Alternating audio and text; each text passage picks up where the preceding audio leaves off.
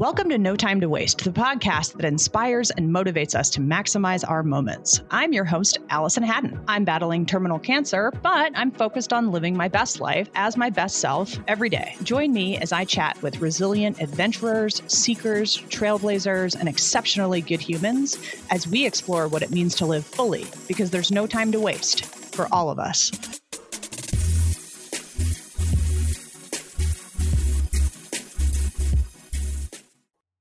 This was a really special conversation that I had with Rabbi Steve Leder. He heads up one of the largest Jewish congregations in the country at the Wilshire Boulevard Temple in LA. His most recent book, The Beauty of What Remains, shares his thoughts on navigating grief and loss through the lens of not only a rabbi who's shepherded thousands of families through the loss of their loved ones, but also now as a son who recently lost his father after a 10 year battle with Alzheimer's. Rabbi Steve Leder answered a lot of my burning questions after reading the book, and whether he likes it or not, he's now my personal rabbi. My audio in this episode is crap because I screwed up the settings when we recorded, and I'm kicking myself. But please don't let that take away from the message.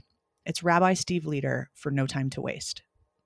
You're the first like spiritual leader or like spiritual teacher that I've had on the podcast where you are an expert on grief. well, um, we're all experts in our own grief. And I think that's really important, you know, maybe to start there, that there's no wrong way to grieve. And the only person who's an expert in your grief is you. Uh, and and that's kind of in a way the story of the book because the book explores two things. It's definitely a field guide for people through the experience of death and loss and grief and mourning. I mean, it's definitely there to help people with what do I do now? Where am I headed? Uh, and how do I get there in, in a healthy and, and meaningful way?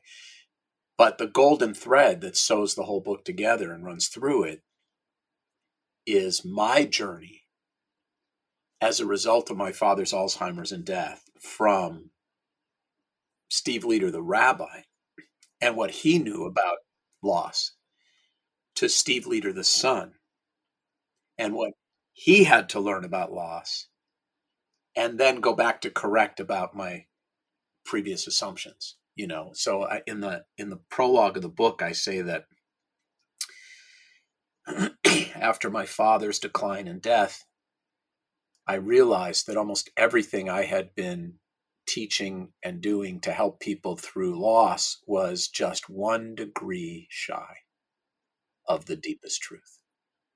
And I wrote the book to bring us all down to that one degree deeper level of understanding, really understanding what death comes to teach us about leading more beautiful and more meaningful lives.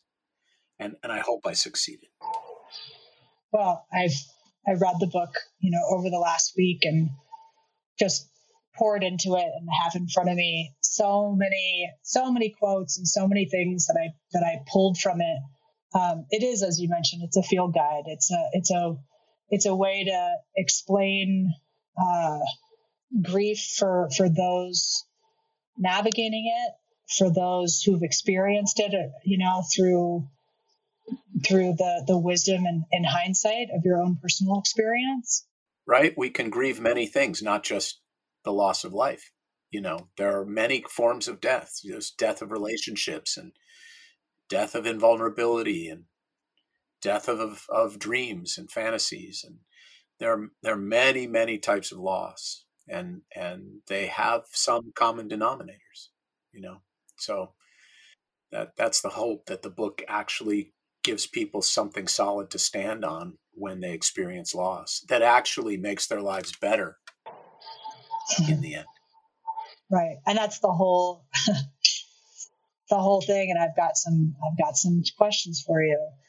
Okay. But the whole the whole goal, right, is that by confronting mortality it motivates us and wakes us up so that we lived today differently, right? And that's right. I mean, Kafka said the meaning of life is that it ends, and that's true. Imagine, imagine a deathless life. I mean, we would we wouldn't even really be human if we led deathless lives. It would be some other kind of life. Um, you know, there would be no ambition, there would be no love, there would be no um, empathy or nurturing. Um, and I don't think anyone would ever have a partner or get married or have children. Um, you know, and and there'd be no beauty. You know, I'm I'm going to paraphrase, but Wallace Stevens said the beauty of a flower is that it fades. Right. And that's why plastic flowers don't move us. Nobody cares about plastic flowers because they have no death, they have no life. They're meaningless. And and in no way am I trying to diminish the anxiety and fear that comes with this confrontation with mortality, but eh, but it, it's far from worthless, right? Yes, and you you you know this intimately. I, I just pulled down. I'm sitting in my office right now. Um, a quote that I have up on uh, my board, and it's from Emily Dickinson, and she said that it will never come again is what makes life so sweet right? And um, you, you, know, it's the yin to the yang. You know, there's there's a lot of research that explains why we as humans um, avoid the topic of death, right? You almost have to at cer- at a certain age in order to be able to live and and and produce. And, and um, there is definitely a time in life to uh, to deny death. Of course, there is. I think that I think it's mostly for the young and and I think I think believing in one's immortality at a young age is an is a huge engine of creativity and and striving. Uh, I wrote my rabbinical thesis on Einstein, and one of the things I learned in in studying about Einstein and his life was that most most and by most I mean almost all great scientific theories are discovered by people who are 30 years old or younger. Um, there, there is something, uh, and I think that's connected to some degree to the denial of death, and it, it creates just this incredible feeling of power uh, that I mm-hmm. think is very productive at certain times in life. But then at other times, as we get older, becomes just pure denial or narcissism and becomes mm-hmm. almost self-destructive. Um, mm-hmm. So I, I, I think you know Ecclesiastes in the Bible was right. There's a time for everything. I am challenged with trying to find a balance now in my situation of accepting my fate, which is most likely death by this cancer, most likely in the next couple years, if I if I get that. Um, so I, I'm trying to figure out where that line is between facing and accepting that, but then also being in a healthy state of denial in order to fully experience the present moment. How? Well, maybe I think maybe I can frame that maybe I can frame that differently for you. I don't think given your circumstances you need to worry about being in denial of death very much if at all. Because because um, I know more than I care to about cancer and treatment, etc. Um, my wife's had had cancer twice. Last week, she finished her fifth cancer surgery for this most recent cancer. So, I don't think you need to worry about being in denial of your cancer and its lethality. I think the greater uh, focus for you um, is to make sure you're not in denial of life. I wouldn't worry about being in denial of death if I were you, because the disease is is going to be a frequent piercer of that denial. I would I would be much more focused on making sure you're not in denial of life, that you're not in denial of uh, the opportunity every day presents to you to to lead a meaningful and beautiful life and to enjoy it. I think I've got that. I mean, the funny thing is, is cancer or not, I, I think I've always had that. The truth is that death does not give anyone a new personality and it doesn't give a Mm-hmm. family a new personality. Mhm. It just makes everything more so. Yeah. So if you were a person who embraced life before this diagnosis, you're going to embrace it even more now. Obviously, with some physical limitations, but that has nothing to do with embracing life, frankly. And, you know, if you were a doer before, you're going to do even more now within your capabilities. So I, I, I think the important thing is is to lean into who you really are Mm. and that means you're going to go through this as successfully as you've gone through every other phase and challenge of your life. And frankly, you are, or we wouldn't even be talking right now. Look what you've created.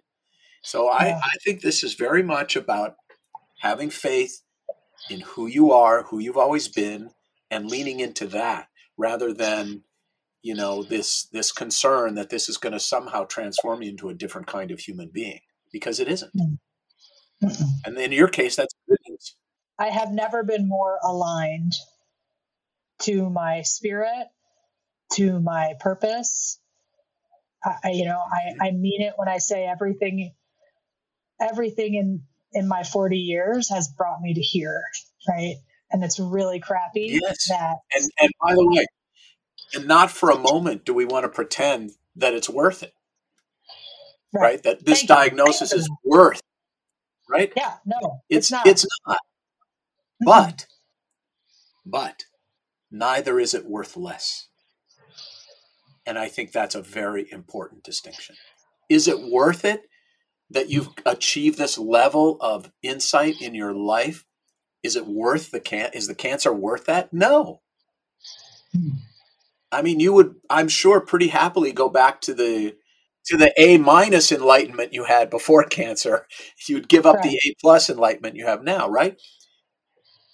It's not worth it but it is far from worthless and you are making the most of it you know i'll tell you something it's not in this book it's in the the previous book i wrote about pain this is a very powerful idea dostoevsky said his greatest fear was that his life would not be worthy of his suffering I Mm. think that's a very powerful idea to share with people who are in pain. Can you lead a life that is worthy of what you are enduring? That's the, to me, that's the only question. Yeah. On the days I do feel well, or the days I don't feel well, um, what motivates me and trumps my negative, cloudy, depressed mindset is getting messages from people that say, please, like, you're helping people, keep going. And that will trump my own discomfort than more than anything else. I would guess under the um, topic of not of of death and pain not really changing us but intensifying us. I would guess that your whole life, when you knew other people were depending on you, you upped your game. Oh yeah. I mean, I, I, I like to be the hero. I want to be the one that saves the day. I Right. love the responsibility. I love the pressure. 30 seconds left. Shot clock. Give me the ball. I, Right. I want all of it. Right. And so so why would that be any different now? You know, so so now when you're not feeling well, what gets you to rally? Somebody says, "Here's the ball," and there's 30 seconds left. And you rally. And that's you, and that's beautiful. And this is what I was saying earlier about leaning into who you really are and enjoying it. This whole situation is very on brand.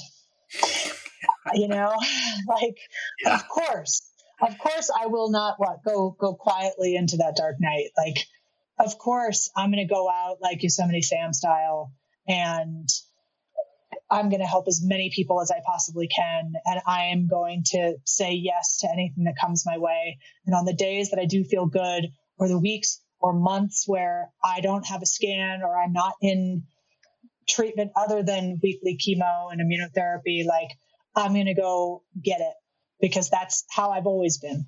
Um, and now to be able to be able to put that energy towards something that actually helps people is like so much more meaningful than I ever would have thought.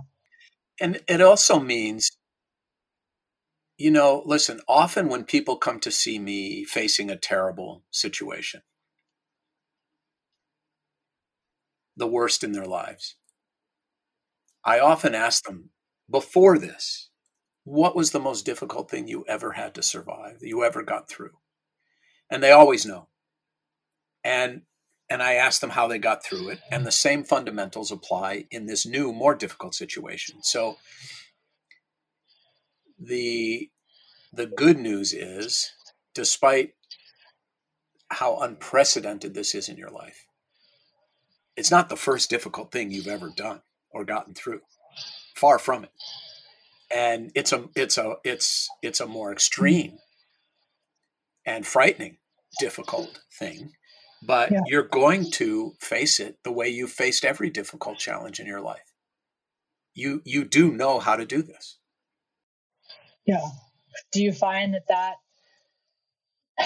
kind of ignites or, or sparks the resiliency within people when they are i think it's more than resilient or it's different than resilience. I think it's deeper than that. I think it's about having faith in oneself. Because if you have faith in yourself the the rest will unfold. I'm finding myself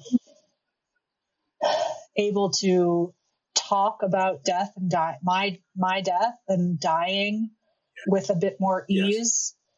Yes. um, but i yes. recognize that the people that i love around me that it is so shrouded in darkness and sadness and fear and anxiety that speaking freely um, or talking about death in a way that I would talk about anything, which is with sarcasm and some wit and some dry humor, um, that that's triggering for them because they're not at that that we're not on the same timeline how do you recommend how do you broach the topic right of death with with your loved ones who are unable to talk about it because of the association with that that darkness and the morbidity and the sadness that so many people associate with with death? First of all it's possible that they're reticent because they think it's despite the good example you're setting and you are they still may believe that talking about it is something you with them is not something you want or something that will make you i'm making up this word. This is their mind not yours make you feel worse. Uh, and so the first thing i would do is is let them know look it helps me to talk about this. And yeah. I, and and you're not making it worse by going there with me. It makes it better. So if you can if you can let's let's go there together. If you can't, I understand. Now, that's the first thing. So I think there has to be some permission granted and for them to know that it's helpful to you, not hurt. The second thing I would say is that the disease is in charge. The disease has its own power and its own rhythm, and it is going to carry everyone along. You're ahead of them, of course, because it's your disease. But when one has metastatic cancer, it metastasizes to the entire family. It metastasizes to all the people you love, not as quickly or directly, but they are going to be carried along this process by the disease. The disease will prepare them to go there with you the disease will prepare them to be open and accepting and candid and loving with you. Um, so I think it's a combination of permission granted and whether they're able or not to accept the invitation today, realizing that the day will come when the disease will open them in a way that really puts them by your side during this journey verbally too, not just physically or emotionally. Yeah. Because it is it is helpful, at least where I am right now, to talk about it. What do I do when I and when I do preface it with that and it's someone, you know, it's it's part of my inner circle and they they just get welled up with tears and just go like do we have to like uh, you know do we have to talk about that today? Like why does today have to be a sad day? Or... yeah under under our previous idea that death doesn't give anyone a new personality it just intensifies the personality we have. My guess is that that's a person who you know was was generally uncomfortable having those kinds of candid conversations about anything. Yeah. And so why yeah. why would you expect that person to be any different now? Right? It's true. So mm-hmm. you know you might be pushing on a locked door but it has nothing to do with the fact that now you have terminal cancer because if it had been about I don't know, sex or money 10 years ago, they would have been just as closed off to the conversation. So that's I, a good point. You know, I think that's worth remembering is who who's your audience here and what are you expecting of your audience? Yeah, yeah that's a good point. And, you know, as I said, it, it does help me, but I still have my own existential anxiety and fears about I fear less. I fear less death because maybe this is just one part of the adventure. Maybe this is just one chapter. We would look back and go, "Oh, that was just one," you know. Uh, so I, am coming to peace with that.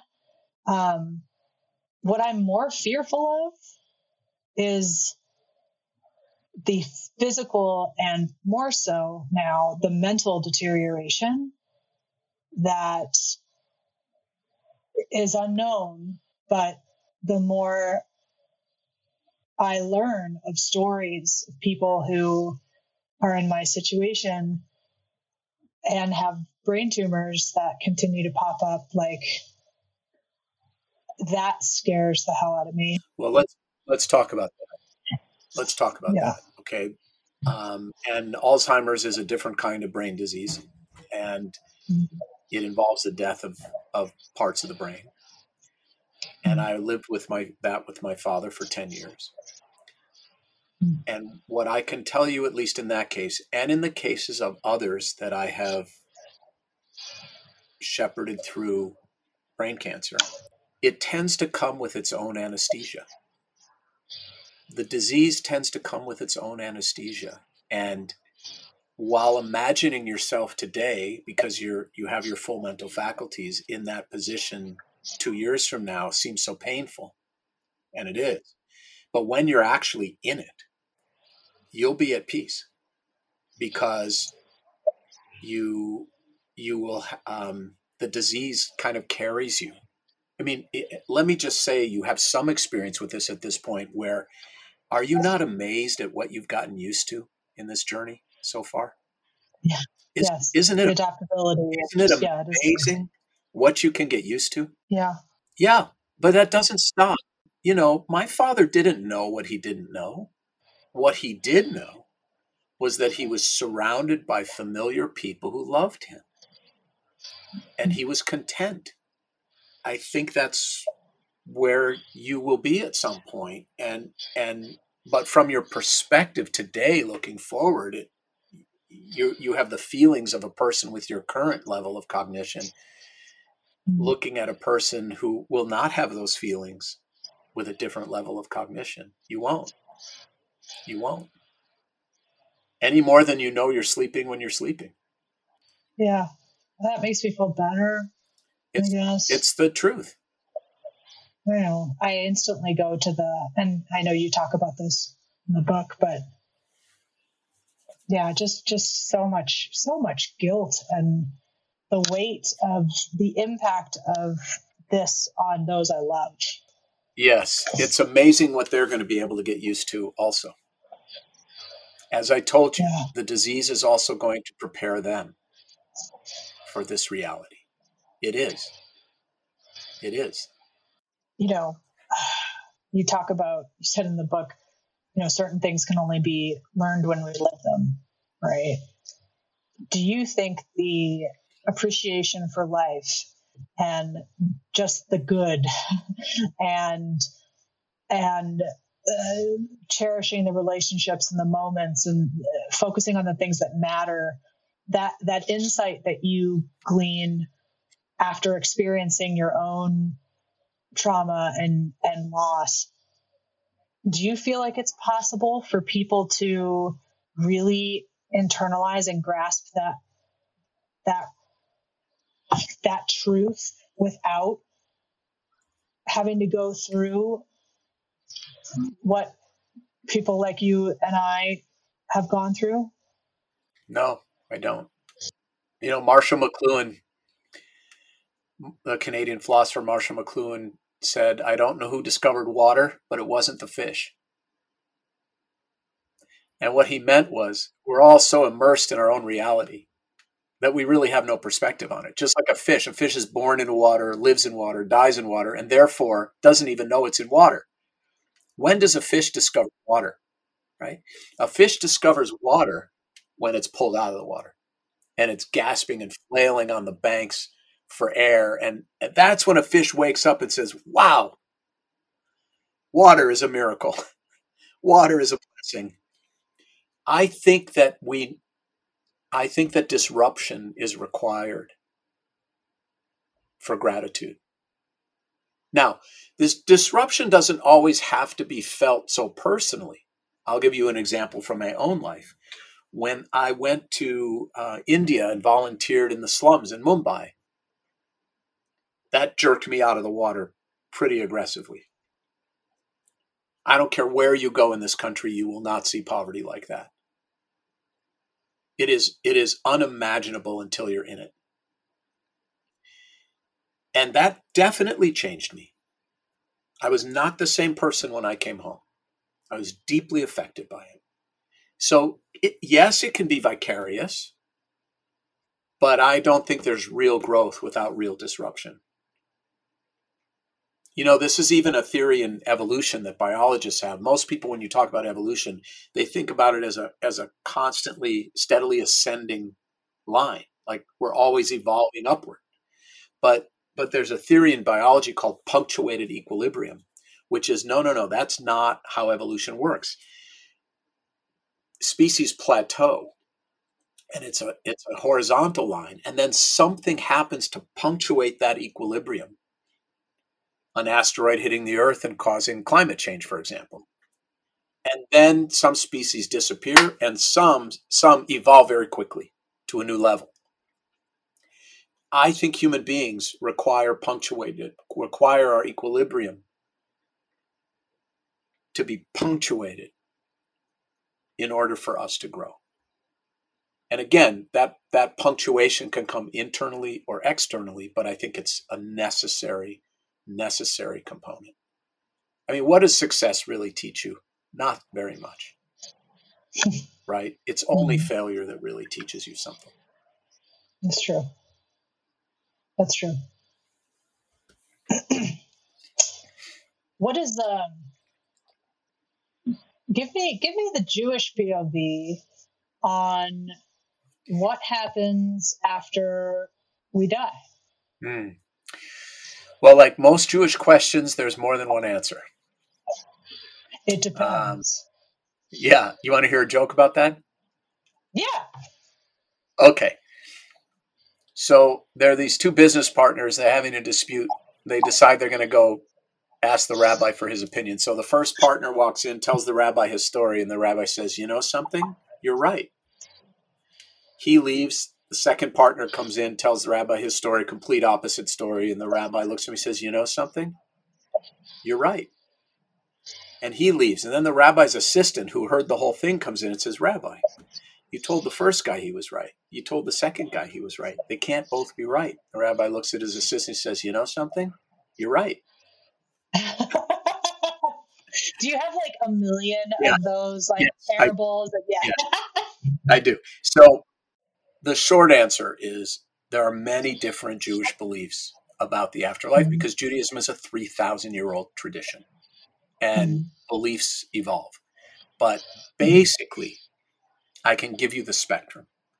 It's everything from actual resurrection, Like, for example, in the Bible, Ezekiel's vision in the valley of dry bones, where these dry bones come up out of the valley and take on flesh. That's resurrection. I'll tell you what I believe. After seeing, and this is also deeply Jewish. It's it's deeply Jewish because it's it's about the transmigration of the soul. What I believe, after seeing a thousand dead bodies, anyone who's seen a dead body knows there is so that is so not the person there is so mm-hmm. much more to us than our corporeal being there is so much more to mm-hmm. us than our physicality in fact i think it's a very small part of who we really are mm-hmm. and so what i believe is that we really are made of two components the body and the soul and if you don't like the word soul use some other word spirit energy essence presence i, I don't care what you call it it doesn't matter Mm-hmm.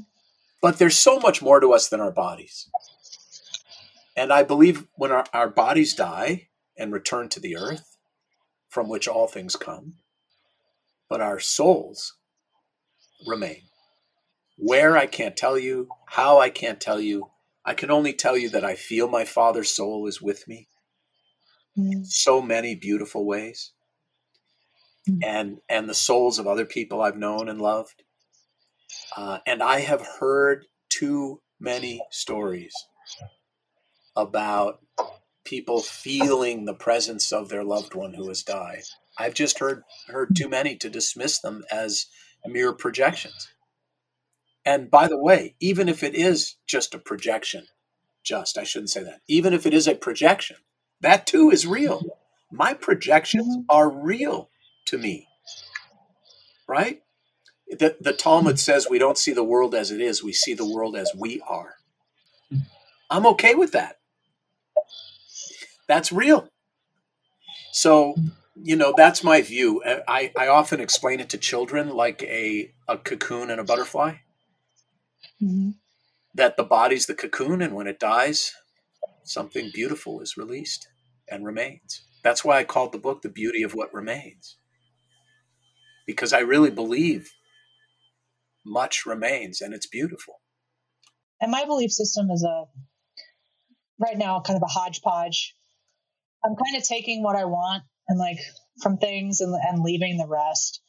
Um, but I do believe that the easiest way for me to to wrap my head around it is, you know, whatever's whatever's powering nature and the earth. I'm a big outdoors person, and um, whatever runs the moon and the, the sun and the stars and you know thinking about how small we are as humans in this freaking spinning globe that's in a galaxy that's made up of many galaxies i mean like when i start to get like that i'm like oh i'm i'm so small you know i'm so small there is something bigger out there and when i get quiet i feel connected to that you know, and I can be moving outside in nature or I can be sitting in my office listening to Headspace, but I, I feel, I feel that. Um, what do you say to someone who says, I just, I'm so pragmatic. I'm so logical. I'm so based in science. I, I don't, I have a very tough time. This is not me, but I have a very tough time I haven't found faith yet. I haven't found faith yeah. or or belief in something because it just doesn't make sense to me, especially with all of the awful things that can happen in life and do. Yeah. Well, they actually have found faith in something, that person, because they said, I'm so pragmatic and scientific. Mm-hmm. So, what I think is that everyone is a person of faith. There is not a single person on this planet who thinks he or she or any human being is responsible for the rising and setting of the sun or the moon mm-hmm. and the stars or or the mm-hmm. tides, right? Any any human being who opens his or her eyes for 30 seconds realizes there is much more to existence mm-hmm. than humanity, individually or collectively. Now, what they really have is a psycholinguistic objection to the word God. And I'm hmm. okay with that. Mm-hmm. Oh, by the way, this is very difficult for a lot of Jews to talk about God in English because Jews feel like they sound like evangelical Christians when they talk about God in English because evangelical Christians have monopolized God talk in America. If I if I got up in front of my congregation and said God is love, they would think I had lost my mind. What I think we have when people say I don't believe in God is they don't believe they don't like that word because it includes concepts that they reject. So what I say to people is that's okay. I don't I'm fine if you don't believe in God. What do you believe in? And they always go on to lay out a very deeply held spiritual concept. They just don't like the word. So I don't care if you call this, you know, a watch or a timepiece or or an iWatch or I don't care what you call it. We're all talking about the same thing. We're all talking about the fact that there is a single unifying principle to all of existence that is beyond our ability to fully grasp and yet we can feel. We all have that. I don't care what you call it. Right? So there is no such person. Now, the person who says, "Well, there's there's so much evil in the world, so I don't believe in God." Well, forgive me, but the God you're saying you don't believe in is the God that 5-year-olds believe in, and you should get up, you should educate yourself and stop trying to operate in the adult world with the theology of a 5-year-old. A 5-year-old's brain is only capable of conceiving of an omnipotent, omniscient God. You know, a God that runs the world. That's the best a five year old brain can do. And what happens is adults never give a second thought to these things, and they walk out into the grown up world with the theology of a five year old. And of course, that's going to fail them when the first terrible thing happens. Of course, it is right? Because if you believe in an omnipotent God, then every bad thing that happens is God's will. Right. And and that's how 5-year-olds think. So I spend a lot of time with people saying we can go further. You can mm-hmm. do better than kindergarten math. Right? right. So yeah. let's start reading and thinking and talking because you know, from the book of Job in the Bible to the present, people have been wrestling with what you've raised we call theodicy, God and the problem of evil. Right? Mm.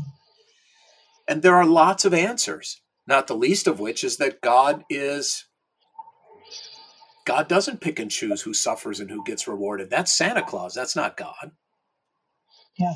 That that God is much more a part of the natural world and not the supernatural world. I mean, I could go on, we could spend days on this, but I'm just telling you that people's objections are because they haven't been exposed to anything since they were five years old.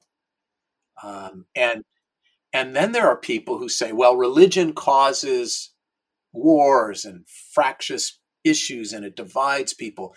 To which I say, no, extremism does that of all forms right?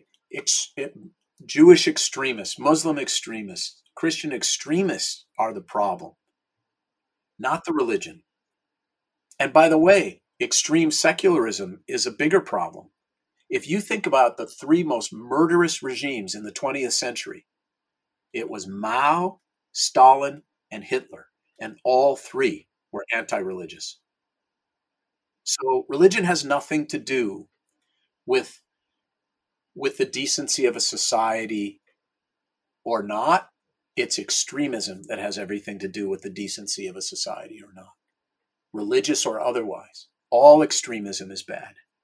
I would love to read one passage from your book um, because it literally embodies everything that No Time to Waste is, is all about. Um, you say, Death is a wake up call to find an antidote to the inevitable indignities, cravings, and predations of our frenetic lives during which we are so terribly busy, yet feel so terribly empty sometimes. Death is a powerful reminder to buy less and do more, live more, travel more, and give more instead. Create your own kind of Sabbath in your heart and your life. Spend a seventh of your life gathered around the candlelit table, then snuggle beneath the covers. Stroll, listen, think, breathe, and relish your most sacred, finite, and beautiful blessing time.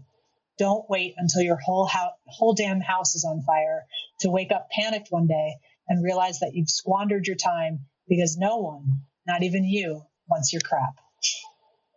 But I am trying to spread the message of, right? Which is live and love like there's yeah. no time to waste because there isn't. This is all we've got. Today is all we have. Um, your book, The Beauty of What Remains, is, uh, I think, an incredible journey. And I can't wait to read the previous book because it sounds like it would be really relatable to my experience right now.